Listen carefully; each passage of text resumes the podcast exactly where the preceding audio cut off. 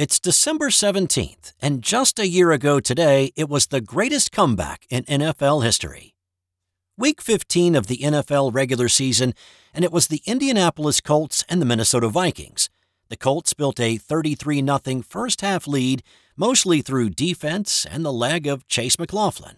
A blocked punt returned for a touchdown, a pick six in the second quarter, and 4 field goals by McLaughlin put the Colts in a very comfortable position at the break.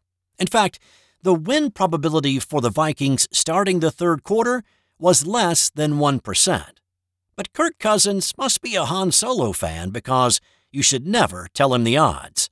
A TD pass to KJ Osborne gave the Vikings their first points of the game with 8:22 left in the third, but another McLaughlin field goal pushed the Colts' advantage back to 29 with 4:53 to play in the quarter. But then the Vikings got busy. A C.J. Ham touchdown closed out the third quarter scoring, bringing Minnesota within 22.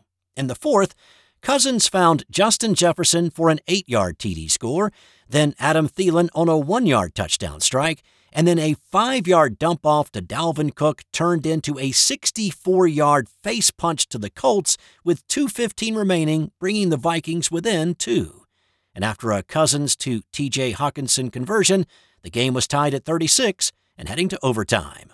On their second possession in OT, Cousins marched the Vikes 60 yards to set up a 40-yard game-winning field goal by Greg Joseph with 7 seconds left in OT for the 39-36 win.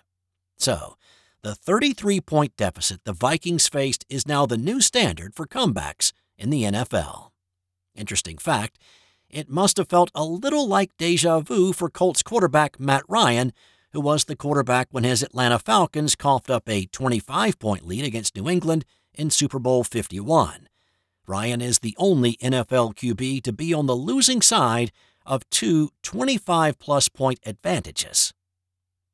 Also on this day, in 2006, the San Diego Chargers' LaDainian Tomlinson scored his 28th rushing TD of the season to set the NFL single-season mark.